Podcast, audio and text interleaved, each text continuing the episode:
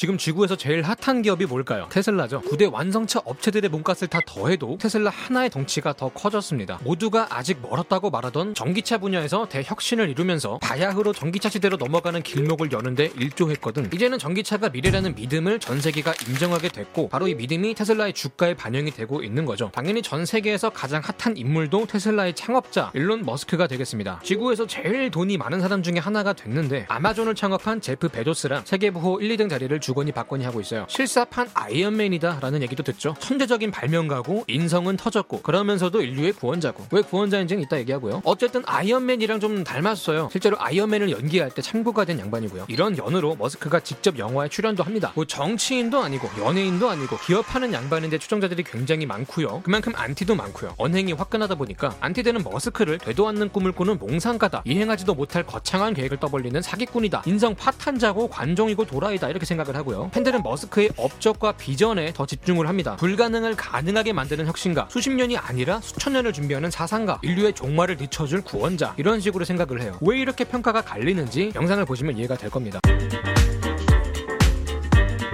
자, 전개에는 트럼프가 있다면 재계에는 머스크가 있습니다. 뭔 소리냐면 사람이 예측이 안 돼요. 말 한마디를 해도 거침이 없고요. 깜짝깜짝 놀랄 만한 행동들을 합니다. 그때마다 파급력이 상당하고요. 트위터를 또 열심히 해요. 막말도 하고 급진적인 발언도 필터를 안 거치고 일단 뱉어요. 야, 솔직히 테슬라 주가 좀 비싼 것 같지 않냐? 이런 말을 창업자 본인이 직접 했어요. 다음날 주가가 10%나 갈렸고 시총만 17조가 증발했습니다. 상식으로 이해가 되는 사람이 아니에요. 그리고 일본 애니메이션이나 게임을 좋아해요. 오타쿠 중에 부자가 많다는 얘기는 들어봤어도 이 정도의 세계적인 부호는 처음 보는 것 같은데 그 유명한 애니프사를 걸어두는 상남자예요. 이것도 혼자 한 게 아니고 여자친구랑 같이 했어요. 애니프사를 커플로 하면은 이게 인싸인가? 아싸인가? 어쨌든 뭐 미디어에도 출연을 많이 합니다. 아이언맨에도 출연을 했고요. 애니메이션 심슨 가족에도 나왔고 시트콤인 빅뱅 이론에도 나오고요. 유튜버 퓨디파이 채널에도 등장을 했어요. 아들 이름도 좀 특이하게 짓더라고. X A E A X I I 뭐야 이거 어떻게 읽는지도 모르게 지었는데 X A A12라고 읽는다고 합니다. 행동들이 좀 특이하긴 하죠. 앞에서도 말했지만 인성도 좋은 편이 아니에요. 예전에 불륜 스캔들이 있었어요. 유부녀를 만났습니다. 그 유부녀가 또 그 유명한 엠버 허드였고요. 조니 뎁이랑 이혼 소송으로 영혼의 맞짱을 뜨셨던 분이죠. 이 엠버 허드가 조니 뎁이랑 결혼한 지 얼마 안 됐을 때 일론 머스크랑 둘이 몰래 만난 게 들통이 났어요. 머스크한테 이런 과거도 있습니다. 그리고 비서 얘기도 좀 유명해요. 12년 동안 머스크 곁을 지킨 비서가 있거든요. 짬이 12년이면 그래도 입김이 좀 생기거든. 머스크한테 연봉을 좀 올려달라고 했나 봐요. 여기에 머스크가 뭐라고 답하냐. 일단 2주 동안 너 없이 한번 살아볼게. 어디 좋은 데 가서 한 2주만 쉬다 와. 그리고 그 비서는 어디 좋은 데로 가서 돌아오지 못합니다. 영원한 안식에 들어가요. 잘렸어요. 왜? 2주 동안 혼자 살아보니 까 너 없어도 잘 굴러가더라 이거야. 12년 비서도 에누리 없이 단두대에 올릴 만큼 인정머리가 없다. 이런 얘기들을 많이 합니다. 사실 뭐 지도자나 부호 중에 소시오패스가 아닌 사람이 거의 없죠. 스티브 잡스, 제프 베조스 다 유명한 악마들이죠. 지금까지 쭉 설명한 내용만 들어보면 솔직히 조금 쓰레기 냄새가 나요. 약간 소각장 냄새? 그럼에도 불구 많은 사람들이 머스크를 추종하는 이유가 있습니다. 왜 그럴까요? 그가 이루고 있는 업적들이 정말 굉장하기 때문이에요. 정말 다양한 사업을 하고 있습니다. 일단 전기차를 만들죠. 로켓도 쏘고요. 화성을 사람 사는 동네로 만드는 게 머스크의 목표예요. 친환경 에너지만으로 돌아가는 도시도 건설한다고 하고요. 지하에 굴도 파고 있어요. 지하 터널로 달리기 하겠다고. 이러면 교통체증도 없고 신호 대기도 없고 비가 내리든 눈이 내리든 안개가 끼든 빨리 달릴 수 있겠죠. 시속 1000km로 달리는 열차도 만들고 있어요. 비행기보다 빨라요. 어떻게 이런 게 가능하냐? 이 튜브 안이 진공 상태라 공기 저항이 없거든. 사람의 뇌랑 컴퓨터를 연결하는 일도 합니다. 이걸로 사람의 지능이 크게 진화할 거라고 보고 있고요. 공상 과학의 영역이라고 여기던 분야까지 현실로 가져오고 있는 양반이에요. 그래서 사람들이 열광을 하는 거고 어떻게 이렇게 어려운 일들을 또 많이 할까요? 네, 안 자고 안 쉬면 할 수 있답니다. 많을 때는 직원들을 100시간 이상 일을 시켰어요. 주당 40시간을 일해서는 세상을 바꿀 수 없다. 세상을 바꾸고 싶다면 나와 같이 수명을 바쳐라. 이런 생각이에요. 일단 뭐 본인부터가 주당 120시간까지 일을 해봤고요. 하루에 17시간이거든요. 쉬는 날 없이. 잠도 그냥 공장 바닥에다 매트리스 깔고 자는 거야. 아니 그럼 엠버드는 언제 만난 거지? 뭐 여러 가지 일을 하는 건 알겠어요. 근데 일들 간에 무슨 접점이 없어. 전기차, 화성이주, 인공지능 개발 이게 다 무슨 관계가 있나? 이거를 이해하기 위해서는 우리가 머스크라는 사람을 알아야 돼요. 기본적으로 머스크는 불가능한 영역에 뛰어듭니다. 현실적으로 지금 기술로는 불가능하다. 아직은 무모하다. 이런 인식이 지배적인 분야에 몸을 던져요. 당연히 거기서 엄청난 실패를 반복을 하고요. 하지만 결국에는 성과를 낸다는 거죠. 다음 세기에나 가능하지 않을까 싶던 일들을 우리 세대까지 시간을 당겨오는 사람이에요. 어떻게 불가능을 가능하게 만드는가? 100시간을 넘게 일하니까 가능하더라 이겁니다. 과로를 통해서 기술 혁신을 만들어요. 처음에 로켓 쏜다고 스페이스 X를 설립했을 때 대부분이 코웃음을 쳤어요. 걔 헛소리하고 자빠졌구나. 기술적으로도 어렵고 비용도 천문학적이니까. 나로 쏜다고 우리가 우리가 얼마나 고생을 했습니까? 국가적으로 움직여도 쉽지가 않은 분야예요. 미국이나 러시아 정도는 돼야 할 만하다 이런 인식이 강했단 말이야. 근데 이거를 민간 기업에서 하겠다? 이때는 머스크가 억만장자도 아니었어요. 페이팔로 젊은 나이에 큰 돈을 만지긴 했지만 아무리 그래도 로켓 만들 급은 아니었다는 거지. 그때는 테슬라도 없던 시절이에요. 그냥 로켓만 쏠게요. 이렇게 말해도 그게 되겠냐 싶은 상황인데 아예 화성에 사람을 살게 하겠다고 지껄이고 있으니까 사람들이 어이가 없는 거야. 저거 사기꾼이라고. 나사 하나 빠진 것 같다고. 근데 머스크 나름 계산이 있던 거지. 로켓을 쏘는데 천문학적인 비용이 든다고 해서 보니까 막상 재료비는 한 3% 밖에 안 되는 거야. 야 이러면 굳이 비싸게 나사나 러시아한테 사올 필요가 없겠다. 내가 한번 만들어 보지 뭐. 그래서 만듭니다. 날려봤어요. 당연히 실패를 했고요. 실패할 때마다 언론의 조롱을 받고 투자자들의 원망을 사고 페이팔로 번 돈까지 거덜내면서 파산 직전까지 갔어요. 이때가 인생에서 제일 힘든 시기였다고 하는데 사람이 경제적으로 힘이 들면은 주변 관계도 쉽게 무너지거든요. 마음에 여유가 없어지잖아요. 이때 가정에 불화가 생겨서 이혼도 하고요. 그러다가 마지막 로켓을 발사합니다. 이거 망하면 더 이상 쓸 돈도 없어요. 진짜 마지막이란 심정으로 쐈는데 성공을 했죠. 그렇게 죽기 직전에 부활을 합니다. 이후로는 대체적으로 승승장구했 다고 보는데 과정에서 기술 혁신도 일어났어요. 로켓이 날아갔다가 한번 분리를 하고 엉덩이 부분이 도로 내려와서 착륙을 합니다. 그때 사람들이 막 놀랬어요. 뭐, 뭐 뭐야 저거 어떻게 한 거야? 로켓을 재활용하는 시대가 열린 거죠. 비용이 절감되니까 로켓 쏘는 게 더 쉬워진 거예요. 지금은 뭐 심심하면 싸제끼죠. 작은 로켓들은 성공을 했고 점점 크기를 키우고 있어요. 화성까지 물자며 사람이며 옮기려면은 기본적으로 로켓이 커야 되거든. 더 큰 로켓을 만들어 올릴 때마다 여전히 실패를 하고 있고 언론의 조롱을 받고 있습니다. 최근에도 우주선이 착륙 과정에서 폭발을 했고요. 테슬라 전기차도 폭발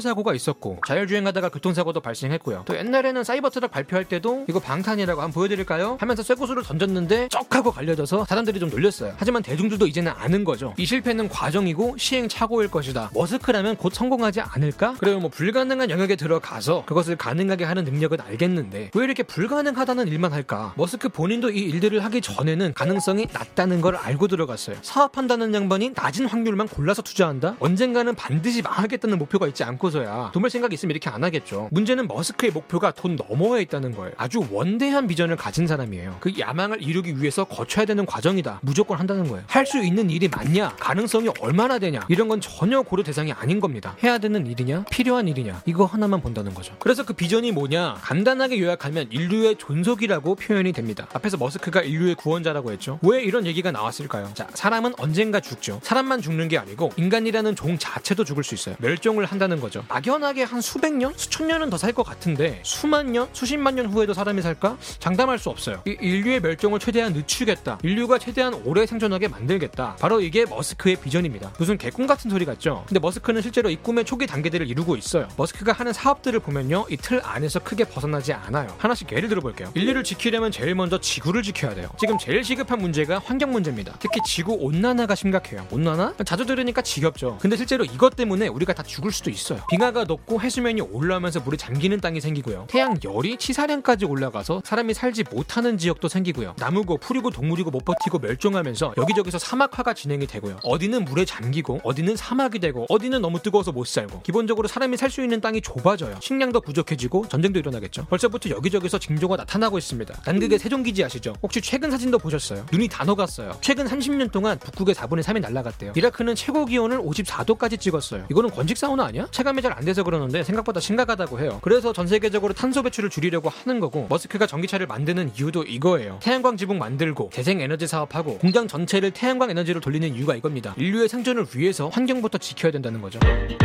근데 사실 지구를 지켜도 인류가 산다는 보장은 없어요. 환경 문제 말고도 인류 멸망 시나리오는 많거든요. 다들 아시다시피 뭐 핵전쟁도 있고요. 슈퍼바이러스가 출몰할 수도 있고요. 운석이랑 지구랑 교통사고가 나도 다 죽고요. 그러면 우리가 살 방법이 뭐가 있을까? 다른 행성에 별장을 짓는 거예요. 지구라는 단 하나의 집에만 의존하지 말자는 거죠. 분산 투자하자 이겁니다. 만약에 인간이 지구에도 살고 화성에도 살고 더 나중에는 태양계 밖으로 나가서도 살 수 있다면 지구에 있는 모든 인간이 멸종을 하더라도 다른 어딘가에서는 사람이 살 거 아닙니까? 더 많은 행성의 식민지를 건설할수록 인류라는 종의 생존 확률이 올라간다는 거죠. 그래서 머스크가 자꾸 로켓을 쏘는 거예요. 우리 같이 한번 화성에서 살아보는 게 어떻겠니? 사람들을 꼬드기고 다니는 이유가 있는 거죠. 말년을 화성에서 보내다가 죽는 게 이 사람 꿈이래요. 자, 인류 종말 시나리오가 여러 개 있다고 했죠. 그 중에 일론 머스크가 제일 두려워하는 시나리오가 있어요. 바로 인공지능에 의한 종말이에요. 이유가 있어요. 가장 현실적이고 코앞에 닥친 시나리오거든. 오죽하면 북한보다 위험하다 이러고 있어요. 핵전쟁보다 인공지능이 위험하다는 거죠. 인공지능의 발전 속도가 미쳤어요. 이미 막을 수 없는 흐름을 탔습니다. 자, 그림 한 장 보고 갈게요. 이 그림이 뭐냐면 인공지능의 발전 발전 속도예요. 어느 시점부터는 수직으로 상승해요. 왜 이렇게 가파르게 올라가냐? 자, 조만간 우리보다 뛰어난 인공지능이 나오겠죠. 그리고 그 인공지능도 자기보다 뛰어난 인공지능을 만들어요. 이 과정이 반복이 되면 이 그림처럼 된다는 거죠. 지능이 폭발적으로 진화하는 거예요. 이러면 인공지능이랑 사람의 지능 차이가 얼마나 벌어질까요? 우리 입장에서 인공지능은 신적인 존재가 되는 거예요. 너무 전지전능해서 이해조차 할 수 없게 됩니다. 인공지능 입장에서는 우리가 개, 돼지도 아니고 아메바로 보이는 수준까지 가는 거예요. 역사적으로 사람이 다른 열등한 종을 어떻게 대했죠? 필요하면 지배하고 죽이고 먹고 실험까지 했어요. 서로 다른 종이 만나면 반드시 서열이 생깁니다. 하위 서열에 있는 종은요 필요에 따라 처분이 되는 거예요. 인공지능이 그들의 필요에 따라 사람을 멸종시킬 수도 있다는 거죠. 우리가 고기가 필요해서 돼지를 도축하고 종이가 필요해서 나무를 베고 공장을 짓기 위해서 생태계를 도려내는 것처럼 이게 먼 얘기도 아니에요. 최근에 알파고의 등장이 세상에 충격을 줬잖아요. 근데 이 알파고도 벌써 완전히 구형 모델이 됐어요. 신형 모델한테 그냥 처발려요. 진짜로 조만간이라는 거죠. 아, 이 흐름을 막을 순 없구나. 그러면 인공지능에 맞서 싸울 준비를 하자. 어떻게? 제일 먼저 아군을 만들기로 합니다. 인간의 편을 들어줄 안전한 인공지능을 만들자는 거죠. Age of Ultron을 막기 위해서 비전을 만들자 이거예요. 그래서 OpenAI라는 업체에 투자를 하고요. 다음으로 내 편만 있다고 끝이 아니에요. 남한테 의지만 하다가 뒤통수 맞으면 그냥 죽는 거잖아. 인간도 자신을 지킬 힘을 길러야겠죠. 인공지능에 맞서 우리도 지능을 개발해야 되는데 이걸 어떻게 하냐? 사람의 두뇌와 컴퓨터를 연결하면 된다는 거죠. 우리가 사이보그가 되는 거예요. 이거를 개발한다고 머스크가 Neuralink라는 업체를 만듭니다. 머리 뚜껑에 구멍을 뚫어서 두뇌에 칩을 심어요. 만약에 머스크가 그리는 그림대로 간다. 그러면 앞으로 우리는 어떻게 살게 될까요? 조금 많이 먼 얘기들이긴 한데 한번 해보자고. 일단 기억을 데이터로 저장하는 게 가능해진다고 해요. 당연히 다시 재생해 보는 것도 가능할 거고요. 뭐 첫사랑이랑 좋은데 갔던 기억을 간직한다든가 돌아가신 어머니가 끓여주던 된장찌개 맛을 간직한다든가 이런 게 가능해질 수 있다는 거죠. 기억을 저장할 수 있다? 그러면 내 의식과 자아를 복제할 수도 있을 거예요. 만약에 여러분의 신체가 수명이 다했어요. 그러면 로봇에다가 내 의식을 옮기는 거예요. 영화 아바타처럼 육체는 죽지만 로봇의 몸을 통해서 삶을 연장하는 거죠. 이론적으로는 영생을 누릴 수 있다 이겁니다. 10년 안에 텔레파시가 가능하게 하겠다. 머스크가 이런 말까지 하고 있습니다. 이제 여자친구가 왜 화가 났는지 뇌를 연결해서 이해할 수 있게 되는 거예요. 남녀 갈등이 해결이 됩니다. 자, 1대1로 연결하면 텔레파시고 그러면 다대 다로 연결하는 것도 가능하지 않을까? 접속한 모든 사람의 생각과 감정을 공유하는 집단지성 이런 망상까지도 한번 해볼 수 있다는 거죠. 우리가 진짜 프로토스가 되는 건가? 자, 정리하면 인류의 생존을 위해 환경을 지키고 화성 이주 계획을 세우고 인공지능을 활용하자 이게 머스크가 그리는 청사진이에요. 인류의 발전사는 헛된 꿈을 실현화하는 과정인 것 같아요. 그 헛된 꿈들과 실패들이 없었다면 지금 우리가 살고 있는 현실도 없었겠죠. 현재 우리가 누리고 있는 문명은 과거 누군가의 몽상에서 시작이 됐습니다. 지금 머스크가 꾸는 꿈들 역시 우리의 후손들에게는 현실이 되겠죠. 머스크가 목표한 그대로 빠르게 이루어지진 않을 수도 있지만 머스크의 비전에 영감을 받은 팔로워들이 생겼거든요. 많은 젊은이들이 머스크의 뒤를 이어서 대업을 완수하겠죠. 모두가 불가능하다고 믿었던 것들이 어쩌면 가능할 수도 있다. 그러기 위해 더 빨리 시도해야 되고 더 많은 실패를 쌓아야 된다. 이거를 전 세계에 보여준 것만으로도 머스크는 인류의 값진 기여를 했다고 생각합니다. 가능하다고 믿는 것. 인류 발전 의 동력은 이 믿음에서 나오지 않을까요? 자, 오늘 영상 여기까지고요. 지금까지 지식한 입의 한입만이었습니다.